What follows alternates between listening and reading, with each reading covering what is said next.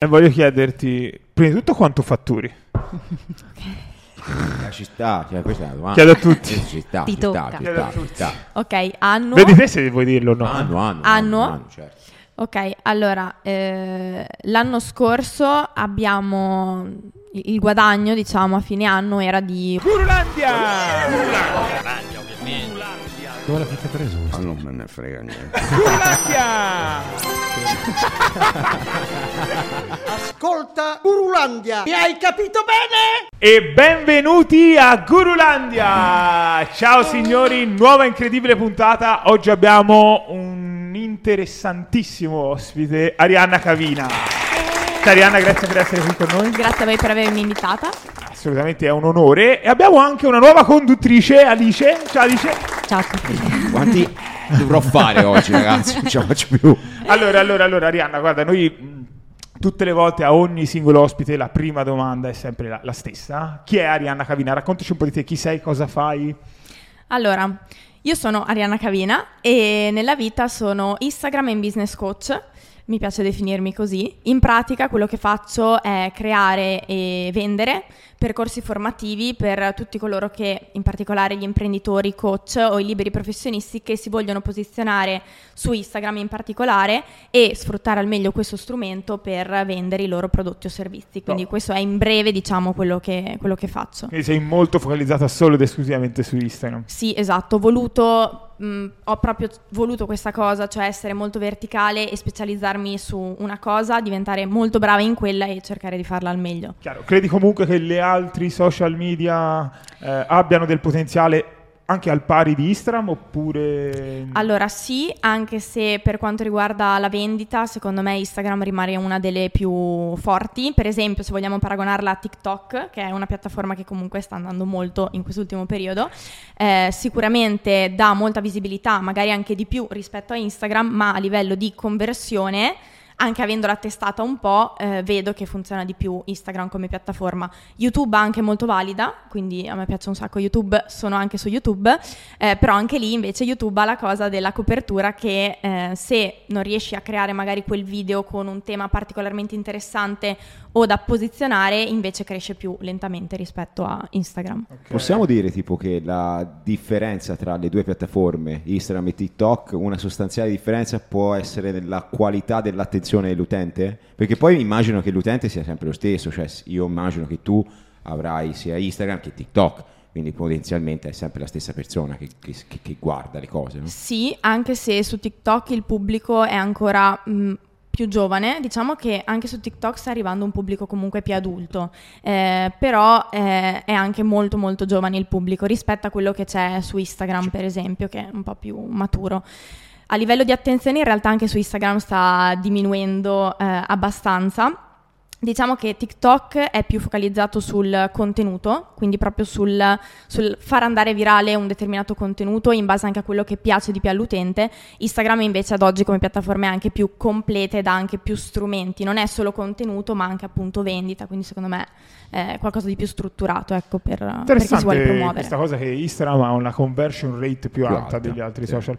Io sono dell'idea che eh, secondo me a oggi partire con TikTok è forse la soluzione migliore per la viralità che può darti in poco tempo, per sì, poi magari spostarli, no? Sì, tra l'altro, esatto, è stato un esatto. consiglio frequentemente citato da anche altri ospiti all'interno del nostro, insomma, di Gurulandia. Sono venuti e hanno consigliato ai giovani a casa di Apri- di iniziare prima da TikTok, creare l'audience là e poi trasferirla, sì, esatto, sugli altri social. È venuto un po' fuori sempre, esatto, questo. È venuto, infatti. Comunque, prima di passare al business in sé, voglio un attimo partire da, Le origini. dalle origini. Come sei arrivato a fare l'Instagram? Cioè, cioè come è partito il tutto? Raccontaci un po'. Allora, eh, io ho iniziato a, diciamo, pubblicare su Instagram in maniera un po' più strategica nel duemilaquindici, perché avevo già un profilo personale aperto nel duemilatredici, ma lo utilizzavo come qualsiasi altro utente medio. Nel duemilaquindici invece mi sono diplomata e, uscita dalle superiori, eh, diciamo che non potendo proseguire gli studi, prevalentemente per motivi economici, eh, sono andata subito a lavorare, ma mi sono resa subito conto che il mondo del lavoro, diciamo, era un po' più complesso di, di quello che pensavo, no? Io mi aspettavo di arrivare, eh, il primo posto di lavoro che trovavo, dire ok, se mi fanno l'indeterminato bene, un po' ero stata educata così, eh, però mi sono resa conto che non, no, non volevo eh, stare, diciamo, in un posto fisso, magari per sempre, e poi sono, forse sono anche capitata male anche a livello di titolari, ecco, comunque non mi sono mai trovata particolarmente bene. Eh, quindi è nata in me l'idea di cercare invece un modo per comunque inseguire il mio sogno, di lavorare nel mondo della moda, perché allora era quello. Eh, ho iniziato a pubblicare quindi su Instagram più in maniera strategica, pensando di... Eh, ho aperto un blog di moda, ho iniziato a pubblicare i miei outfit e la mia idea era quella di riuscire a diventare una sorta di Chiara Ferragni, anche più in piccolo, per agganciare qualche azienda e magari riuscire a lavorare nel settore della moda in maniera alternativa. This episode is brought to you by Snapple. Want to know another Snapple fact? The first hot air balloon passengers were a sheep, a duck, and a rooster. Ridiculous. Check out Snapple dot com to find ridiculously flavored Snapple near you. E in realtà le cose sono andate bene, eh, ho iniziato a collaborare con varie aziende, ho iniziato anche a essere pagata per fare questi post in collaborazione. Insomma, tutto andava per il meglio, arrivo a entrare alla Milano Fashion Week nel duemiladiciotto, è stato il primo anno, qualche sfilata, e, e lì mi sento tipo un pesce fuor d'acqua. Ho detto no, forse ho sbagliato, ho fatto una valutazione sbagliata del, del settore. Perché? Non so, mi sentivo circondata di, di persone snob, che magari uno dice vabbè, la moda cosa ti aspetti, però in realtà quando ti ci trovi dentro, no? Magari finché te lo immagini non capisci, poi quando ti ci trovi dentro è diverso. Cioè n- mi sentivo un po' un pesce fuor d'acqua, insomma, non mi sentivo circondata da... Non Perché persone, non, eri a tuo agio. non era a mio agio, esatto. Tra l'altro è una cosa interessante, cioè molte persone comunque si tendono ad approcciare al mondo dell'online, forse più ragazze eh, che ragazzi, con l'aspirazione a influencer o comunque ambito fashion, ambito moda, poi magari si scontrano con il mondo reale in sé per sé, capiscono che non è esattamente quello che, che pensavano fosse, o comunque esatto. sia magari quello che si vede appunto da queste grandi influencer o grandi pagine non è poi quello che, che riceve nella realtà, no? Quindi esatto. un po' quello che ti è capitato. Esatto, sì, ho iniziato anche a vedere tanta finzione magari in alcuni contesti, in alcune circostanze, e in più eh, visto che volevo farne comunque un lavoro, perché la mia aspirazione iniziale era quella, mi sono resa conto che eh, nel lavoro come influencer comunque dipendi sempre dai brand esterni, cioè non è una cosa molto in tuo controllo, quindi dicevo ok, come posso pensare di fare questo tutta la vita se non riesco neanche a capire quanto effettivamente può essere profittevole per me, perché alla fine quello mi serviva per poter fare il passo. Quindi nel duemiladiciannove grande crisi, voglio addirittura chiudere il profilo, però mi dico ok, però ho acquisito diverse competenze, eh, comunque ho la mia audience, il mio pubblico, posso fare qualcosa di diverso forse. E quindi inizio a seguire i primi eh, guru del digital marketing di allora, possiamo definirli così. Chi? E inizio tipo Dario Vignali. Ah, okay. Grande. Quindi, vabbè, dai, salutiamo. Dario. No, esatto. Grande. E quindi inizio a seguire questi personaggi e inizio ad appassionarmi un po' al tema digital marketing. Decido di fare un investimento Era abbastanza importante. Le prime volte che si sentiva la parola nomade digitale. Esatto. Eh, sì, sì, sì. Hai esatto. un mentore specifico? Cioè, a parte Dario Vignali, che magari era uno dei primi che potevi vedere, hai proprio uno che è stata la tua ispirazione o una? Mm.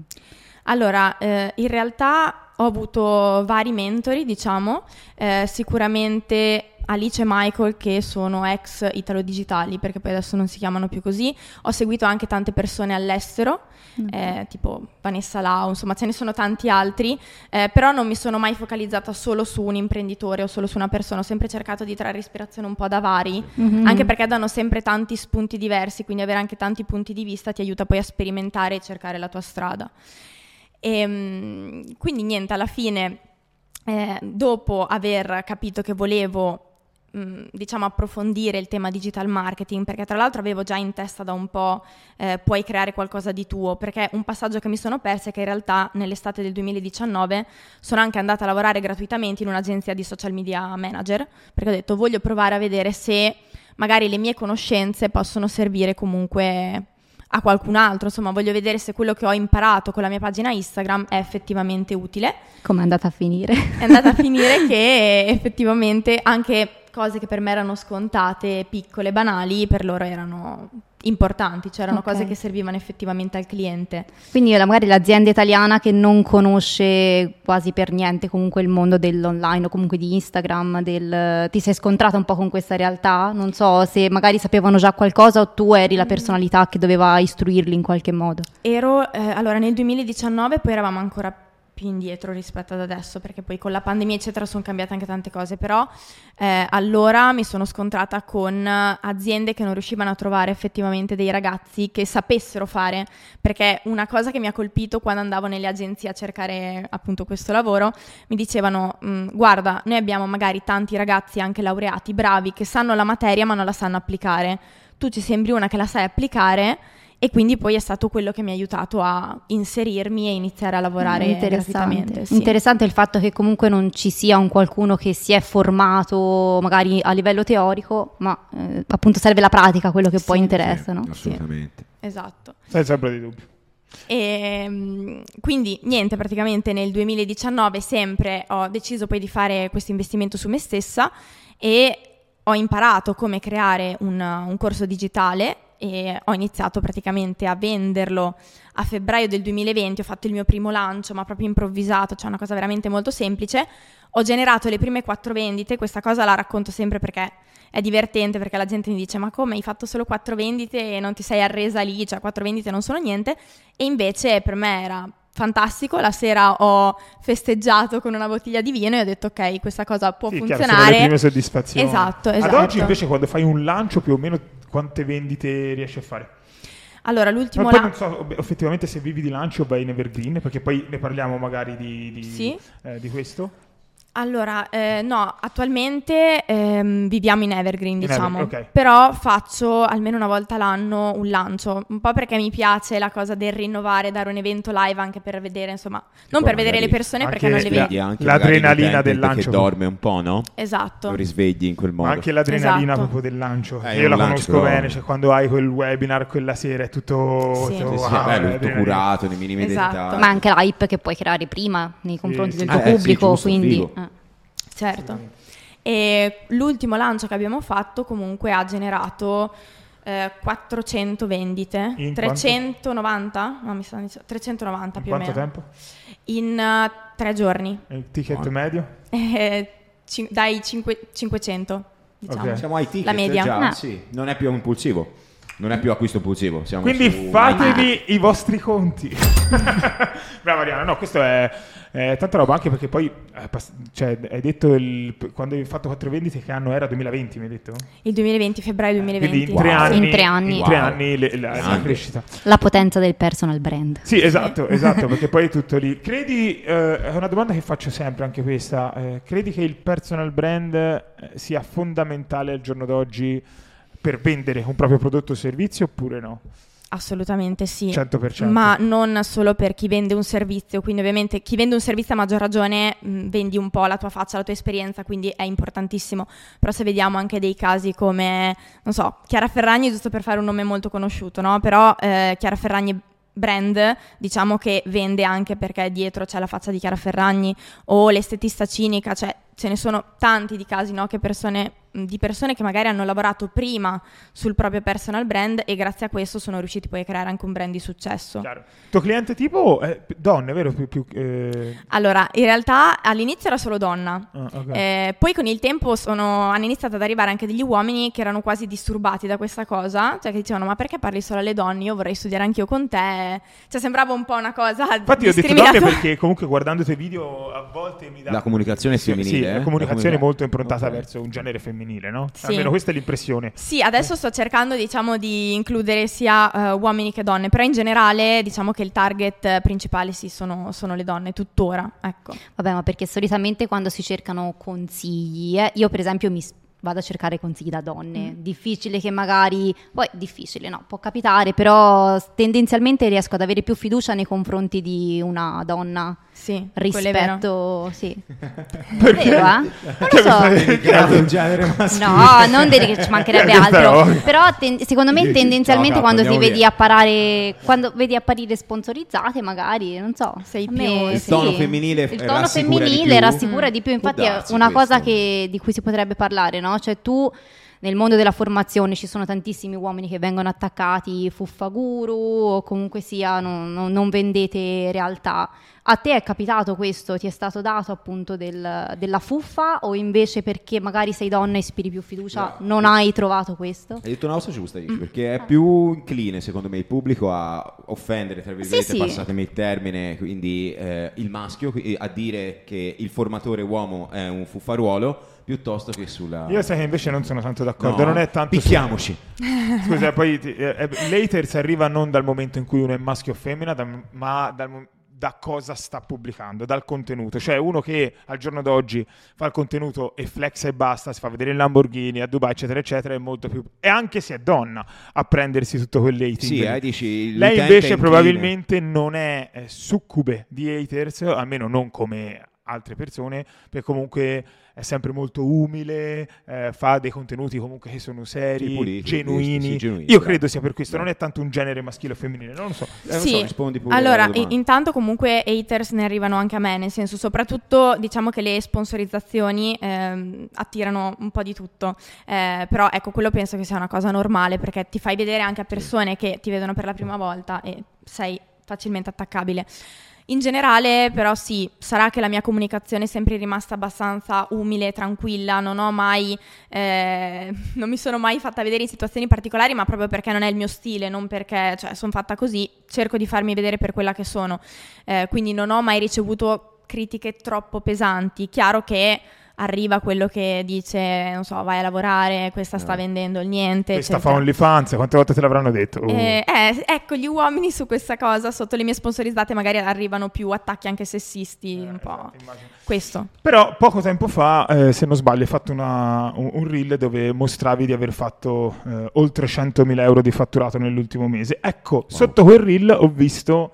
che c'erano dei commenti di questo tipo, e l'hating arriva proprio in quel momento, quando fai vedere il successo. Allora lì eh, le persone sembra che gli dà noia questa sì. cosa, o sbaglio? Esatto, eh. sì. Infatti, allora, eh, diciamo che anche quel reel è stato un po' un esperimento. Io tendenzialmente faccio vedere i miei numeri giusto per correttezza, per, per far vedere, sì, per trasparenza, però ehm, diciamo che non mi piace troppo farlo perché so sempre che può mettere, può far nascere delle discussioni di un certo tipo, però anche lì mi sono detto ok, però mh, in realtà è bello anche usare questa cosa per far capire alle persone che certe cose succedono, esatto. perché purtroppo eh, ancora oggi quando si parla di videocorsi o prodotti digitali c'è sempre, non so, c'è sempre qualcosa, le, le persone hanno sempre da, devono sempre trovare qualcosa che non va, no?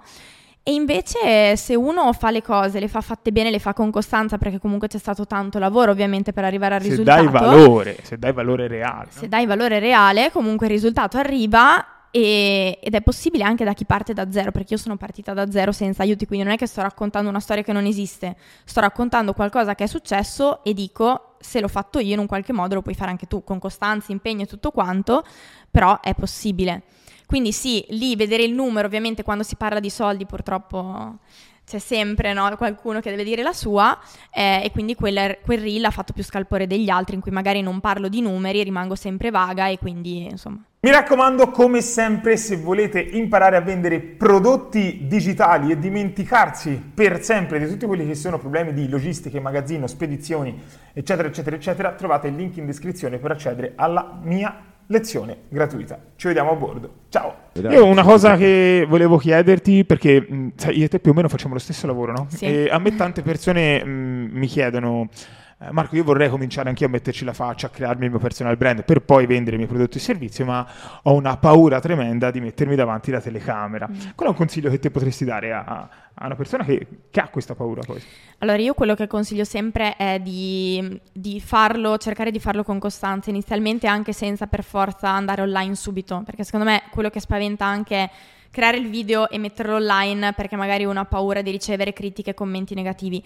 Allenarsi, cioè fare un po' di dietro le quinte, creare contenuti senza doverli per forza pubblicare, secondo me aiuta. Quindi prendere eh, il telefono, farsi dei video tutti i giorni, anche per trenta quaranta giorni, e poi iniziare a pubblicarli con, con il tempo, però fare una sorta di allenamento. Questo aiuta anche a diventare più sciolti e meno impacciati davanti alla videocamera, perché anch'io quando facevo i primi video ovviamente ero super impacciata rispetto ad adesso. Se li guardi quindi... adesso è imbarazzante, sì, per me è imbarazzante. Sì, alla abbastanza. Fine bisogna buttarsi, nel senso, anche se magari mm. non sono perfetti, perché tante persone vanno alla ricerca della perfezione, sì. no? La giusta luce, cercano la telecamera professionale, alla fine basta un telefono. E, e, e su quello io ecco, non, io sono proprio l'opposto della persona perfezionista. Quello che secondo mm. me mi ha aiutato tanto è fare le cose senza stare lì troppo a pensare che fosse tutto perfetto. Ci sono dei miei video YouTube che tra l'altro hanno comunque comunque quarantamila visualizzazioni che non sono neanche messa a fuoco io con la faccia, mm. per dire, cioè non guardavo troppo al dettaglio, io magari ero un caso estremo, però fare le cose anche quando non hai tutti gli strumenti a tua disposizione, mm-hmm. il telefono comunque è partire, sufficiente. Partire. Sì, comunque i tuoi reel adesso sono fatti molto bene. Eh? Sì, infatti cioè, ho lavorato. Si vede che c'è una cura dietro il reel. Certo, certo, eh. adesso mh, diciamo che ho investito anche sull'attrezzatura, però per dire che all'inizio io non avevo assolutamente nessun strumento, anche il mio primo videocorso l'ho fatto con il computer, le cuffie, e registrazione schermo, cioè, non avevo nient'altro, semplice. Quindi che sono cose che alla fine hanno tutti, quindi si può partire veramente con niente e poi si migliora. L'editing te lo fai da sola o hai qualcuno che ti aiuta in questo? No, adesso abbiamo una, una video editor, sì, okay. mi aiuta. Quindi te, ti, ti preoccupi solo di registrare il contenuto, poi ci pensano gli altri a fare il tu, tutto il resto, insomma. Sì, praticamente sì. Okay, okay. In termini di mindset, Arianna, volevo, volevo un po' dare un messaggio al pubblico a casa che ci ascolta, volevo capire cosa consigli, cioè come deve essere il mindset di una persona per approcciarsi a questa strada, al percorso che hai fatto tu, perché secondo me a volte le persone a casa eh, non danno peso alla giusta mentalità, mh, iniziano il percorso individuando subito il risultato finale senza mm. considerare che magari il, il percorso stesso è quello dove tu devi porre focus, attenzione e tutto il resto. Quindi cosa consigli ai ragazzi, ai ragazzi, ragazzi, ovviamente a livello di mindset? Allora, mh, quello che hai detto tu è molto giusto, nel senso mh, la cosa sbagliata è pensare solo al risultato finale e, e guardare solo al risultato finale. Ehm, invece quello che porta avanti e che ti, insomma, ti aiuta a creare un progetto, no, grande è quello di concentrarsi sul giorno dopo giorno che cosa devo fare. Quindi partire da, ok, questo è il punto dove voglio arrivare, però cosa devo fare oggi e cosa devo fare quotidianamente per poterci arrivare. E, e anche scegliere qualcosa che sia giusto per, per noi, cioè che faccia stare bene noi, perché spesso si punta a magari cercare la cosa che ti fa anche fare soldi più velocemente, no?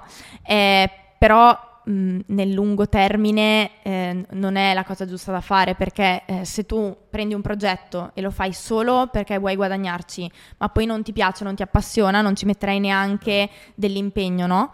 Eh, quindi cercare proprio di, di scegliere anche qualcosa che ci soddisfi a noi come persone, che per me può essere creare percorsi formativi, per qualcun altro può essere insomma una qualsiasi altra cosa. Tu quando hai capito che questo era il mondo che faceva per te?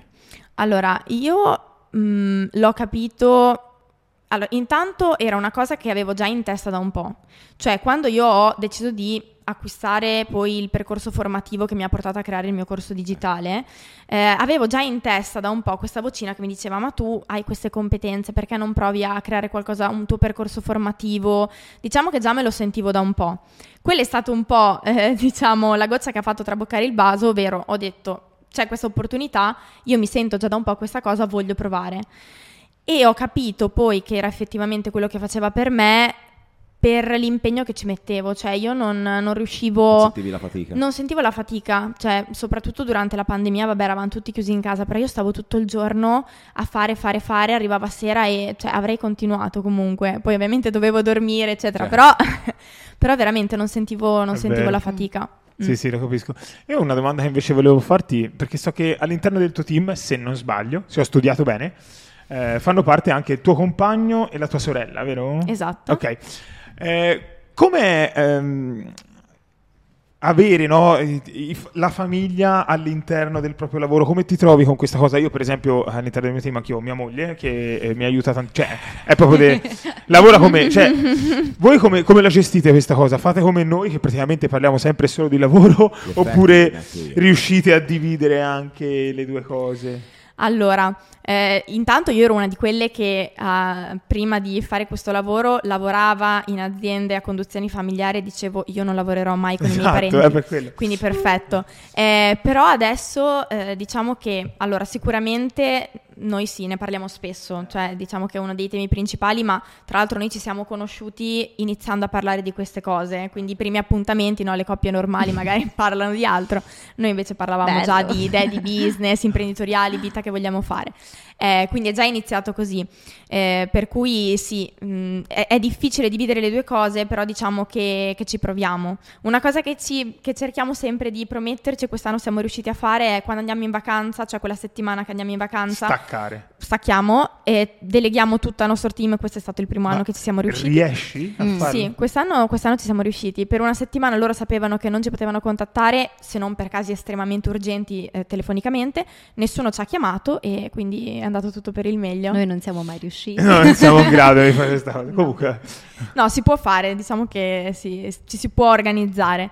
Eh, quindi quello sì, poi chiaramente è una cosa che fa parte della nostra vita, quindi se ne parla durante il giorno. Con mia sorella invece è diverso perché mh, è vero, lei fa parte del mio team, eh, però con lei riesco proprio a dividere le due cose okay, senza problemi. Sì, sì, sì. La famiglia in generale ti ha supportato? Cioè io penso un po' al nostro pubblico, no? Ci sono tanti ragazzi che magari si approcciano al business online, vogliono iniziare, ma eh, hanno la famiglia che gli rema un pochino contro, che è un po' diffidente. Questo sì, è una bella domanda. Eh, tu invece com'è stata la tua esperienza? O comunque magari, visto che hai anche corsisti, come, come dai consigli sotto questo, questo aspetto?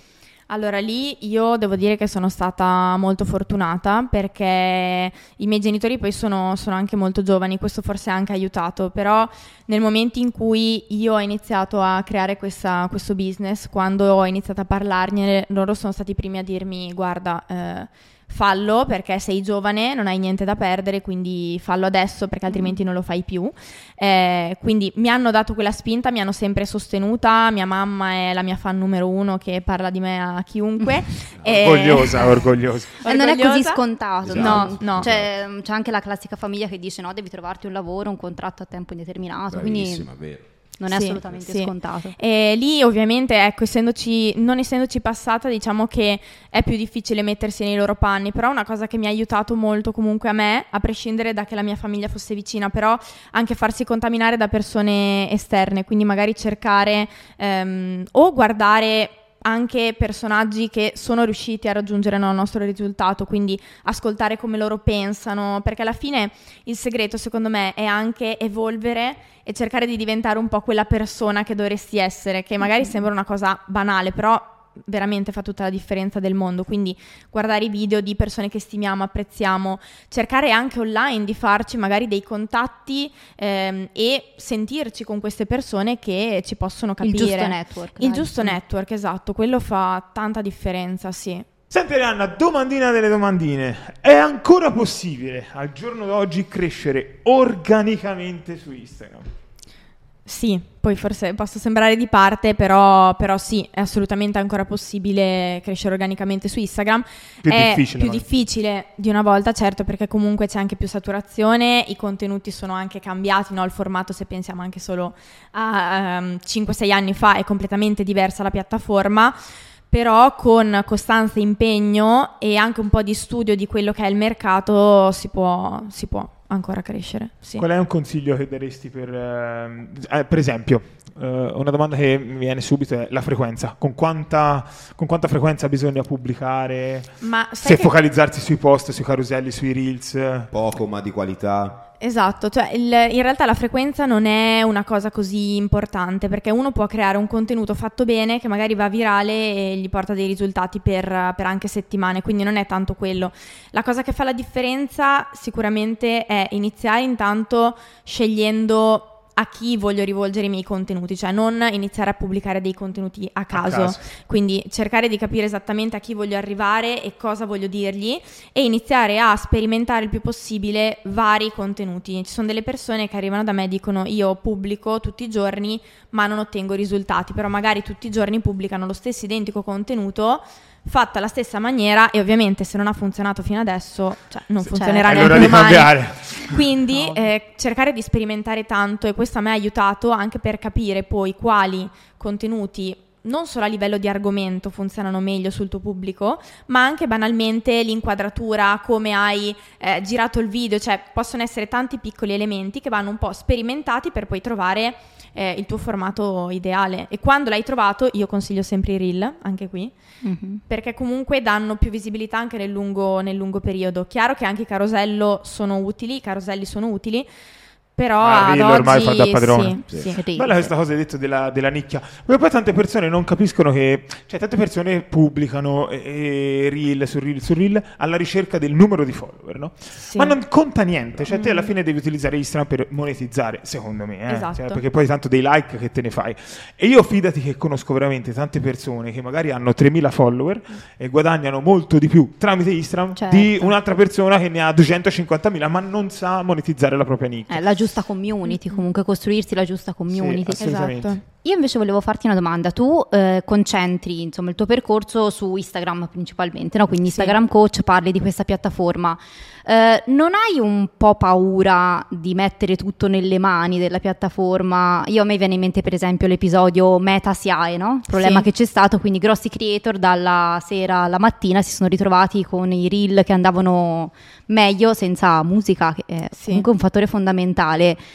E effettivamente mettere tutto il proprio business su un'unica piattaforma potrebbe, insomma, è, co- è come metterlo nelle mani di qualcun altro. Tu esatto. cosa ne pensi di, di questo? Allora, in realtà appunto ho sempre cercato comunque di non essere solo su Instagram, proprio eh, anche per questo motivo. Quindi ad esempio, vabbè, anche solo il canale YouTube, la lista mail che secondo me è sacrosanta, Cavolo, fondamentale sì. e quindi, quindi ho sempre cercato di avere anche qualcosa di mio, che mm. se un domani appunto Instagram scompare, diciamo comunque la lista mail, se vogliamo, rimane. Chiaro che ad oggi è vero, sono molto verticale su Instagram e questa cosa a volte mi dà da pensare, nel senso che cerco anche di capire eh, come potermi focalizzare anche su altri settori. Infatti adesso sto iniziando anche a investire di più, per esempio per ehm, portare le persone eh, su altri percorsi formativi che comunque mm. ho, come ad esempio per la creazione del proprio videocorso, quindi come creare poi un proprio business partendo eh, dalla creazione di un proprio videocorso. Per questo motivo, anche per questo da. motivo qui. Quindi quello che dico sempre è, ok, Instagram sicuramente è uno strumento molto utile, finché c'è sfruttiamolo, se non ci sarà domani non possiamo saperlo, ma appunto è meglio prevenire, quindi spostarsi anche su altre piattaforme. Mm, differenziare il più possibile. Sì, sì. Senti, un, un reel per essere perfetto cosa deve avere? Qual è un reel perfetto? Allora, le caratteristiche reel... di un reel perfetto. Un reel perfetto, eh, a parte, cioè non voglio neanche dare il solito schema che, che si può trovare un po' ovunque. Effettivamente un gancio forte che acchiappi l'attenzione aiuta. Quindi quello look, che dici, cosa. Look sicuramente molto importante. Quello che dici eh, durante il tuo reel, perché comunque, o quello che fai vedere, perché le persone le devi intrattenere, le devi portare fino alla fine. Il reel perfetto eh, è il reel che riesce a far sì che la persona guardi dall'inizio alla fine. Che dici vuol dire tutto o niente, però effettivamente così. Come fai a, a capirlo? Appunto sperimentando e cercando sempre di c- trovare angoli nuovi o comunque ehm, capire cosa piace a chi ti segue, cioè cosa cerca da te chi ti segue. Ma una volta trovato il giusto angle, eh, rimanere lì e martellare su quello? Oppure comunque sempre cercare nuove cose? Perché per esempio su TikTok, se ci fate caso, una persona arriva virale con un certo format sì. e poi ripropone sempre quello a martello, sì. proprio bam, bam. Ma c'è un motivo, c'è un motivo perché bisogna farlo anche su Instagram in realtà. Quindi una volta che hai trovato l'angolo che funziona, lo utilizzi più e più volte. Io ad esempio ho, vari, ho due o tre format che funzionano sempre, li utilizzo e vanno sempre bene. E però continuare anche a sperimentare, perché devi riproporre lo stesso Brava. format, perché quando ti va virale un determinato contenuto, comunque mh, diciamo ottiene più visualizzazioni della media, ovviamente una parte delle persone, delle visualizzazioni che ti arrivano non si trasformano in follower, cioè queste persone non tutte poi iniziano a seguirti, no? E Instagram cosa fa? Ha visto che tu hai mostrato interesse per quel contenuto e quindi i prossimi che vai a pubblicare li va a riproporre alle, certo. a, anche alle persone che hanno lasciato il like o hanno interagito. Profilo. Quindi se tu vai a riproporre quel contenuto, magari non lo convinci una volta, ma lo convinci la seconda, la terza, la quarta, e ovviamente facendolo vedere sempre alle stesse persone vuol dire che quelle persone sono interessate a quel tema, quindi facendolo vedere più volte in diverse salse hai più possibilità di convertirli, e questo vale anche per TikTok comunque. Ma, ma poi più che altro una nota positiva della sperimentazione che hai detto te è mh, esclusivamente anche per allargare la propria audience, perché sì, ci sono persone che interagiscono con un determinato hook, ce ne sono altre che interagiscono, esatto, con, però fanno sempre parte della tua audience, esatto, capito? Quindi sempre un consiglio che anch'io do è quello appunto di sperimentare, testare, mm-hmm, fino a trovare quelle tre quattro cose che funzionano sempre e magari poi verticalizzarsi lì sopra, ma mai smettere comunque di sperimentare, perché poi i tempi cambiano. Esatto. È un hook, esatto, vero, un sì, hook che magari andava l'anno scorso, ora non va più, e quindi bang, hai di nuovo da trovare robetta nuova. Esatto, esatto. Senti Arianna, ci puoi dare tre tools che utilizzi, che possono aiutare eh, chi ci sta ascoltando e è interessato a, a elevare la propria presenza su Instagram? Ok, quindi proprio per mh, Instagram? Certo. Sì.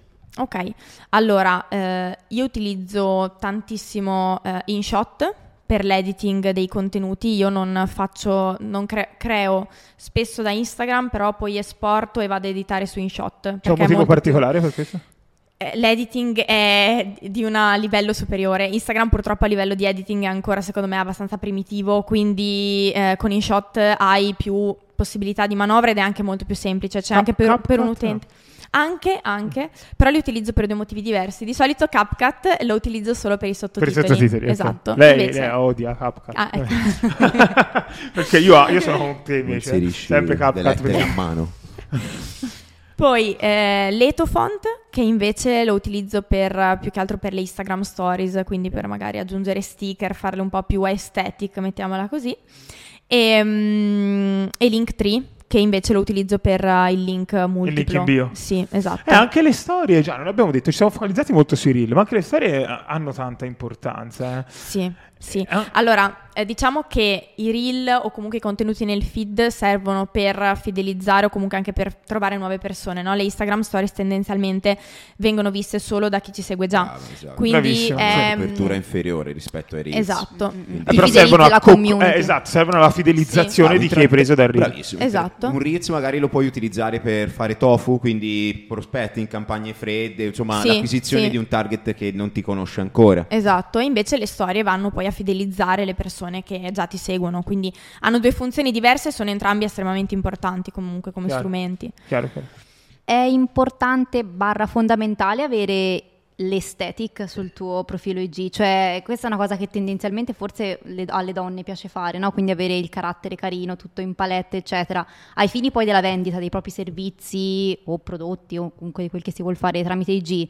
È fondamentale che sia tutto così aesthetic, perfetto? Allora fondamentale no. Eh, diciamo che io eh, curo ancora molto l'estetica con le copertine, o comunque cerco di fare attenzione a queste cose, un po' perché mi piace, un po' perché mi sento che il mio personal brand rispecchia quell'immagine che sto dando adesso con il mio profilo, però non è fondamentale. Infatti eh, anche lì perdersi nel trovare la copertina perfetta, nell'impostazione perfetta, è una perdita di tempo alla fine della, insomma, della fiera, non, non ha più così tanta importanza. Io lo faccio proprio una, per una questione mia, per il personal brand e l'immagine che voglio dare, ma non è fondamentale per la crescita né tantomeno per la vendita. Questo assolutamente no. Quando uno acquista il tuo percorso di formazione, ci sono anche delle consulenze con te oppure no? Allora, eh, le consulenze ci sono ma a parte, nel okay, senso che uno può, in realtà le apro solo una volta all'anno al momento, okay, e dieci, però non so se cambierà qualcosa in futuro. Vabbè. E comunque di solito, ecco, eh, queste persone hanno anche la consulenza con me,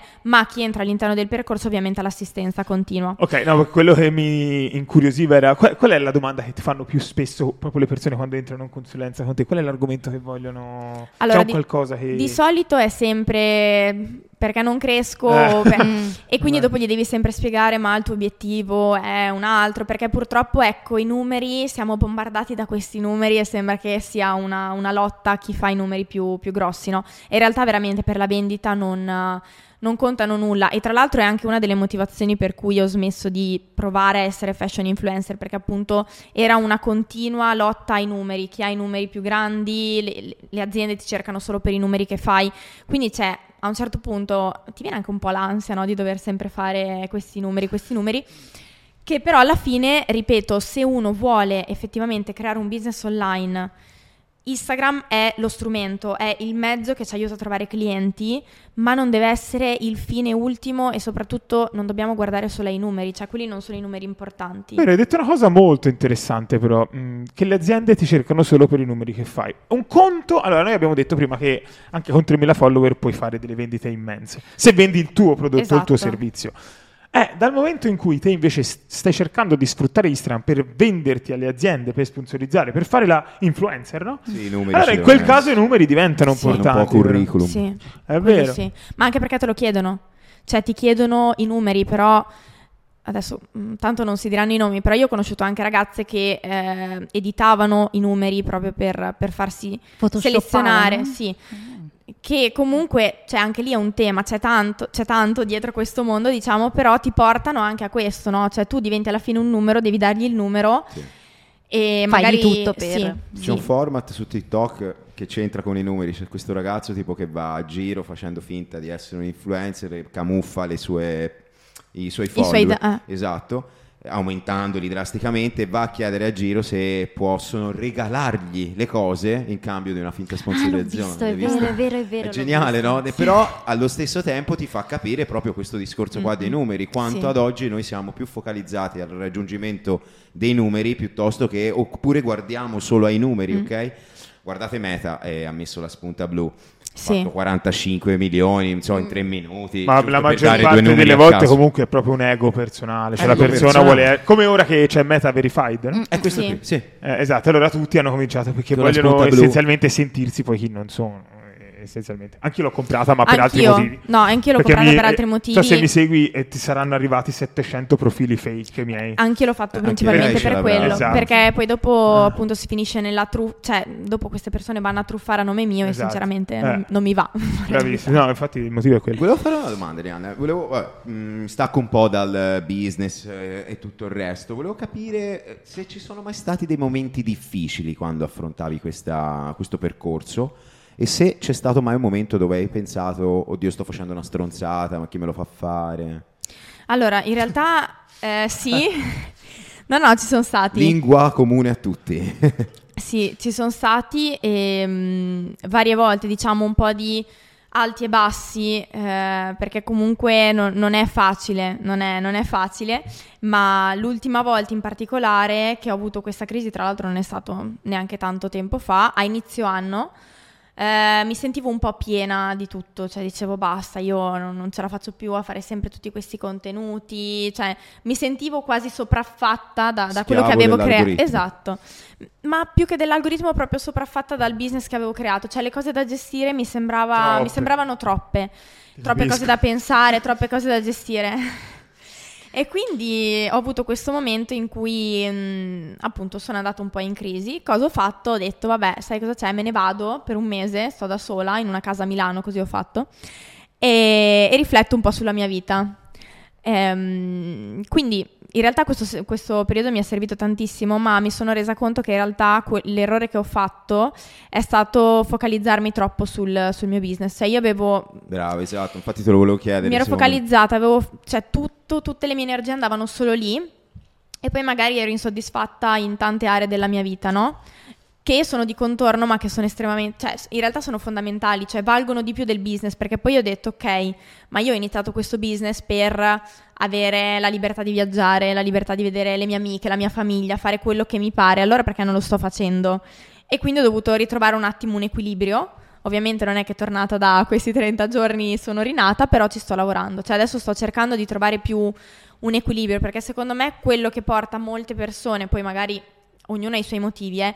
Però magari molti creator vanno un po' in burnout. Bravo, esatto. Hanno questo senso di, cioè si sentono soffocati perché si fanno prendere troppo dal dover fare, no? Perché poi anche le piattaforme ti impongono di fare, fare, fare nuovi contenuti. Però, sempre scusa.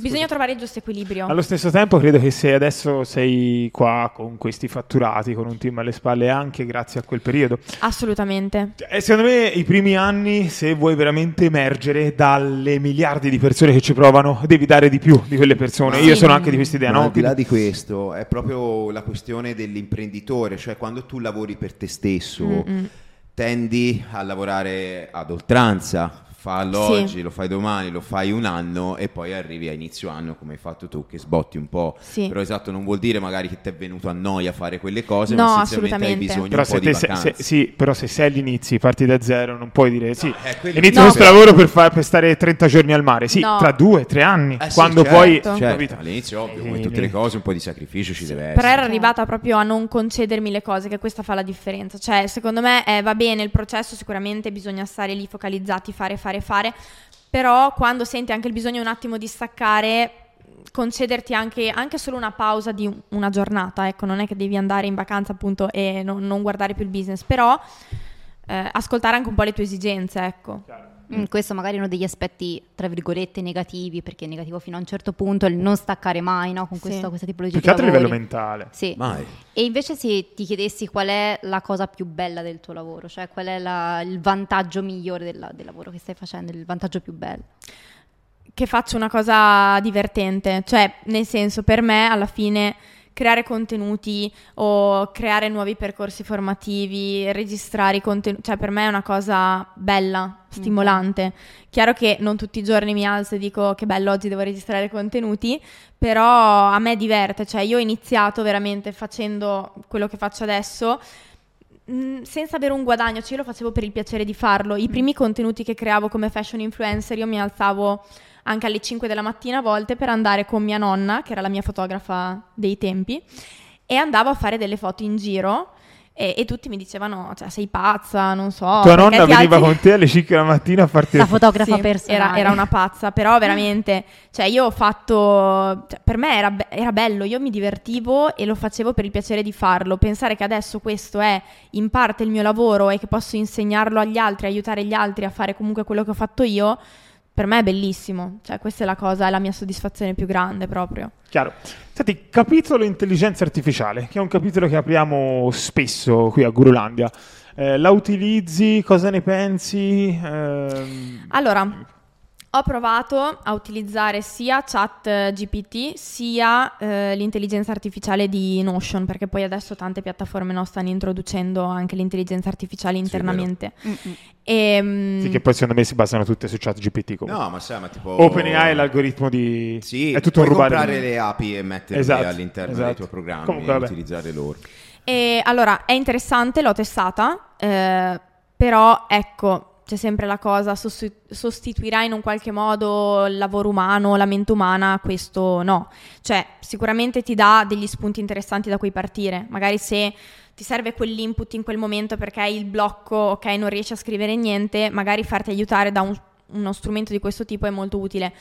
Però chiaro che quello che scrive eh, una, un'intelligenza artificiale non sarà mai quello che nasce da me, dalla mia esperienza, dal mio pensiero, eccetera. Per ora. Per ora, mm. esatto. Poi nel futuro non sappiamo se si evolverà, eccetera. E in che modo lo farà. Però, boh, dopo mi viene da dire che saranno poi tutti contenuti molto simili, che non hanno anche, vero, sostanza eh. e... cioè se sarà un po' più incolla, è di quello che... sì. Cioè, tutto sta dal sai che è calata che la statistica? Cioè, ho visto, ora si è aperto un attimo il discorso di OpenAI e ChatGPT. Ehm, è calato drasticamente l'utilizzo di, mm. di ChatGPT. Io lo uso sempre tantissimo. Ma è calato perché? Perché quando c'è stato il boom di ChatGPT, chiunque per curiosità ha utilizzato ChatGPT. E che cosa si è creato? L'allarmismo su questa piattaforma. La gente poi ha cominciato a pensare, oddio, distruggerà il mondo, che cosa mm. sarà ChatGPT, eccetera, eccetera. In realtà poi adesso statisticamente stanno calando gli utilizzi su ChatGPT. È un utilizzo fatto da chi lavora, cioè nel senso chi la utilizza per lavoro. Certo. Da chi lo usa davvero. Midjourney? No, vabbè, te pe- no, lei che ci fa, come eh, sì, chiaro, chiaro, chiaro, chiaro.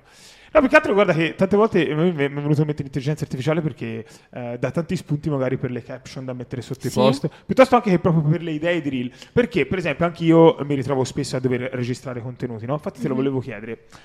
Tante volte io mi soffermo e dico, oh, madonna, ma cosa posso registrare? Ho già detto tutto, cioè, capito? È come se non avessi qua, a volte mi capita che non ho più idea, dovrei fare qualcosa anche per trovare, non lo so. E allora ChatGPT lì può aiutarti. Mm. Te come trovi nuove idee per portare sempre qualcosa di nuovo e cercare sempre di dare varo- valore senza dire sempre le stesse cose, poi, essenzialmente? Allora, diciamo che comunque io sono anche dell'idea che alla fine un po' tutti finiamo per dire sempre le stesse eh, cose, esatto. Cioè nel senso, secondo me è anche una cosa normale, perché anche nel mio settore io se guardo, ok, quello che devo dire, va bene, però non, cioè, le cose da dire alla fine sono quelle, non è che mi, mi posso inventare l'acqua calda, ecco, ok? Quindi, cioè, più o meno le cose da dire sono queste. Quindi partire da questo presupposto, perché altrimenti sei sempre alla rincorsa di dover per forza dire qualcosa di nuovo. Eh, a volte io ru- riutilizzo anche i contenuti già fatti, e che sono andati bene, perché anche dopo sei sette mesi qualcuno, cioè, se li sono dimenticati nella maggior parte dei casi, e, e poi cerco tantissimo di intanto guardare anche i contenuti, magari nel reel di, nell'esplora dei reel, adesso in particolare se devo creare dei reel, scorro un po', guardo se ci sono idee, magari da un audio mi viene fuori un'idea, quindi cerco di farmi stimolare dai contenuti altrui, leggo articoli riguardanti Instagram, novità, cioè comunque di settore, poi ognuno ovviamente ha le sue, e mh, principalmente questo, cioè cerco proprio di ehm, guardare anche quello che fanno gli altri, rivisitarlo poi in chiave ah, mia ovviamente, sì, sì. E questo mi, mi aiuta molto, ma vado anche a rivedere i miei contenuti a volte in passato, eh. Magari un contenuto che ho fatto che è andato bene, dico ok, posso riprenderlo in un angolo diverso, oppure riproporlo, bravo, sì, sì. Perché alla fine in realtà il um, Marco Montemagno, avevo visto un suo video Salutiamo. che diceva proprio, no, esatto, no, ciao Marco, avevo visto un suo video che diceva che lui ogni tanto, ogni appunto sei sette mesi riproponeva lo stesso contenuto e non se ne accorgeva nessuno, quindi a un certo punto eh, ho provato anch'io a farlo, e poi ovviamente non ripropongo sempre gli stessi contenuti altrimenti si vedrebbe, però a volte sui contenuti andati meglio cerco di, di rifarli molto simili, ecco. Chiaro. Senti, invece lato infobusiness, usciamo un attimo da Instagram, andiamo nell'infobusiness, che è un altro settore che a me preme particolarmente. Uh, come mi hai detto, te lavori più che altro in evergreen, giusto? Non fai lanci? Sì, faccio qualche lancio, però sì, principalmente evergreen. Evergreen. Sì. Come è strutturato il tuo infobusiness? Hai un unico percorso con un'unica offerta oppure hai più pacchetti diversificati, e in che modo? Allora, all'inizio uh, io sono partita con... Uh, Vari, diversi prodotti, quindi quando ho lanciato la prima volta avevo in realtà un prodotto digitale, ma poi facevo le coaching, facevo, avevo degli ebook, quindi avevo varie, varie offerte. A un certo punto mi sono resa conto che così facendo stavo disperdendo troppo le energie, cioè mi stavo focalizzando su mille cose e alla fine nessuna effettivamente andava particolarmente bene, no? Quindi dopo sei sette mesi eh, mi sono focalizzata completamente sul mio percorso principale, che è Instagram Peace Academy, e, um, e ho iniziato a promuovere solo quello. Solo quello, ok. E questo è andato avanti più o meno per un anno, cioè per un anno praticamente io ho, ho venduto solamente il, il, questo Academy. Percorso, esatto. Dopodiché ho iniziato invece a sviluppare anche altre proposte, soprattutto perché mi venivano richieste, quindi ho detto cerco anche di soddisfare, no, quello che effettivamente mi viene, arriva dal mio pubblico, cioè cerco di ascoltarli, e, e quindi dopo è nato un altro percorso per creare i propri videocorsi, un percorso invece verticale solo sugli Instagram Reel, per quindi magari chi è all'inizio magari vuole semplicemente iniziare a utilizzare questo strumento. E ora sto cercando di sviluppare anche altre cose. Le consulenze purtroppo al momento, a parte per uh, poche persone, non riesco a portarle avanti, perché comunque sembra, ma già la gestione di un evergreen, tutto quello che c'è da fare dietro è, eh, roba, è tanto. Roba, e, um, però anche quella parte lì è in sospeso, in stand-by, perché le richieste ci sarebbero, ma devo capire come farle al meglio. Ok. E, um, e basta. E voglio chiederti prima di tutto quanto fatturi. Okay. Ci sta, questa è la domanda. Chiedo a tutti. Ci sta, ti ci tocca. Sta, ci sta, ci sta. Ok, anno. Vedi te se vuoi dirlo o no. Anno, anno. Anno. anno, anno certo. Ok, allora eh, l'anno scorso abbiamo il guadagno, diciamo a fine anno era di un milione e cento. Lordi o netti? Cioè no, di margine? Ah, ok, no, lordi. No, no. Fatturato, insomma. Fatturato. Sì. Fatturato. Quindi siamo sui centomila mese, giusto? Di più o meno. Un po' meno, sì. Un pochino meno, ok. Ehm, come sponsorizzi questi percorsi di formazione? Fai tutto organicamente o hai anche ads attive? No, allora io faccio sia in organico, ma anche sponsorizzazioni. Anche sponsorizzazioni, sì. Tramite Facebook, Facebook Ads. Sì, sì. E io sono pro perché penso che siano uno strumento super utile, cioè certo. Arrivi a più persone. Vanno, esatto, cioè, vanno utilizzati. Sì, ok, sì. Ora questa sono curiosità mie, ma eh, quando fai la sponsorizzata su Facebook, eh, la persona poi dove arriva? All'interno di una tua landing page, immagino, dove? Allora sì, atterra in un opt-in page, okay. eh, dove praticamente può iscriversi al mio webinar gratuito. Ok. che è eh, proprio l'ingresso, diciamo la vetrina d'ingresso. E dopo alla... il webinar c'è l'acquisto diretto o c'è un venditore telefonico che poi vende? No, c'è l'acquisto diretto. C'è l'acquisto diretto. Sì, sì. E ti capita che le persone acquistano direttamente anche, cioè acquistano direttamente senza... Sì. Interfacciarsi. Sì, esatto. Poi abbiamo comunque eh, nella landing page, nella sales page c'è il bottone per accedere a WhatsApp, quindi se ci sono informazioni da richiedere comunque ci possono scrivere, c'è la mail di assistenza, perché comunque c'è chi ha il dubbio e arrivano anche persone che dicono io ho bisogno di parlare con qualcuno prima, e quindi a quel punto si fa, certo, esatto, la chiamata. All'interno del team hai qualcuno che si occupa di WhatsApp. Esatto, fa... esatto. Avete tante richieste al giorno? Di chiamata? Eh. Eh, in realtà non molte. Non cioè molte. Devo dire che la cosa positiva, diciamo, è che molte persone acquistano quasi direttamente. Magari hanno bisogno del contatto su WhatsApp, però arrivano alla fine, chi ovviamente vuole intraprendere il percorso, che acquistano senza... senza... Poco così. Ma magari sì, perché ti conoscono già da tempo e si, si convincono, ok dai basta lo prendo. Sì, c'è sì, modo di acquistarlo sì, senza vedere il webinar? Eh, no. Quindi dal webinar ci devi sì, passare per forza. Sì. Proprio perché in realtà è una lezione introduttiva e voglio che la vedano anche per capire come mi approccio io, come insegno io, perché lì già si fanno un'idea di che cosa poi trovano dentro, capito, cosa vanno incontro. E la, la spesa in, a livelli di advertising più o meno a quanto ammonta giornalmente, lo sai? Allora, giornalmente no, eh, mensilmente quindici ventimila. Solo buono, di ads? Sì. Buono. Quindi sei su solo cinquecento euro al giorno. Solo Meta? Cioè solo ecosistema Meta? Sì. Ah, cinquecento euro al giorno. Buono, eh. In Italia. Considerando che un passa, prodotto digitale... Eh, sì. Diciamo un buon... È un buon no, è un buon, è una, una buona spesa. Sì, sì, sì, grande, sì, sì. Grande, no, no, assolutamente ottimo. ottimo, ottimo. Complimentissimo. Bravo, no, sì, no, sì, veramente. A posto. Ok ragazzi, allora, eh, non so se avete altre domande, no, voi... No, no, Io, che, su che piattaforma ce l'hai il corso? Kajabi? Kajabi, ah, okay, sì, al Anche momento bello. Sì. E poi, ecco, una cosa che... Cioè, io... qualche po' di tempo fa, ora non mi ricordo, mi sono messo a fare i conti di tutte quelle che sono le piattaforme che utilizziamo eh, eh, eh, e eh, dei costi mensili, no? Eh, che uno non ci pensa, ma viene un botto. Eh, sì, sì, sì. Cioè, io non so cosa usi. Io, per esempio, ho Active Campaign, ClickFunnels, Kajabi, e cioè le, sì, le somme tutte, viene una marea. Sì. Che per te immagino sia uguale. Come autorisponditore per le mail cosa usi? Active Campaign. Active Campaign, che poi anche lì dipende dal numero di contatti che esatto, hai. Esatto, esatto. Sì. Più o meno quanto spendi solo di quello al mese? Un botto? Eh, Magari non lo sai sì. neanche. Al mese, no, al mese non lo so, ma eh. all'anno settemila. Eh, esatto, sì, c'è cioè una marea.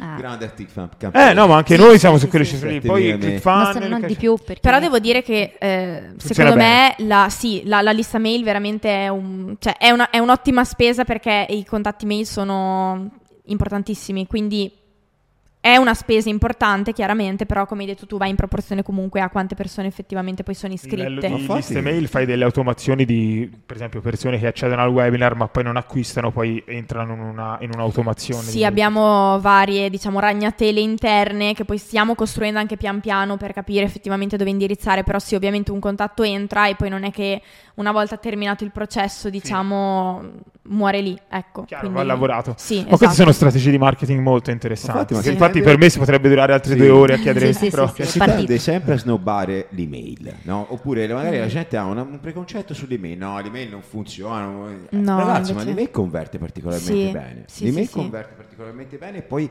sei, allora intanto hai la facoltà di poter parlare al tuo target come ti pare, senza mm-hmm. doverti vincolare dagli obblighi delle piattaforme, esatto. le paroline, nel caso in cui uno lavora in una nicchia un po' più sensibile ha più libertà con l'email marketing. E poi boh, eh, puoi mandarla all'orario che ti pare, puoi testare una frequenza di email, ti puoi divertire, secondo me crei un bel flusso, un bel... no? Vero? Te, te no, sì, sì, hanno un bel conversion rate anche le mail. Ottimo, Arianna, grazie mille. Grazie a voi. Come ogni singolo ospite, se vedi sì. che nelle nostre doghe sgangherate della Eminflex abbiamo la firma di tutti, e, cioè, e ora ci vuole anche la ah, tua, quindi okay. ti chiedo, scegli pure tu la tua, dove vuoi. Enzo Black ha filmato tipo come Pininfarina. Sembra quello di dove vuoi, dove vuoi, dove vuoi. Pininfarina. Eccola lì, anche Arianna Cavina a Gurulandia. Top! Grazie, grazie mille ragazzi. Arianna. Grazie mille per essere stata con noi, è stata grazie l'intervista. Anche sì, sì. No. Grazie anche Alice. eh, no, veramente ci ha dato tanto valore, sono contentissimo, e noi ovviamente ci vediamo alla prossima puntata. Ciao, ciao, ciao a tutti.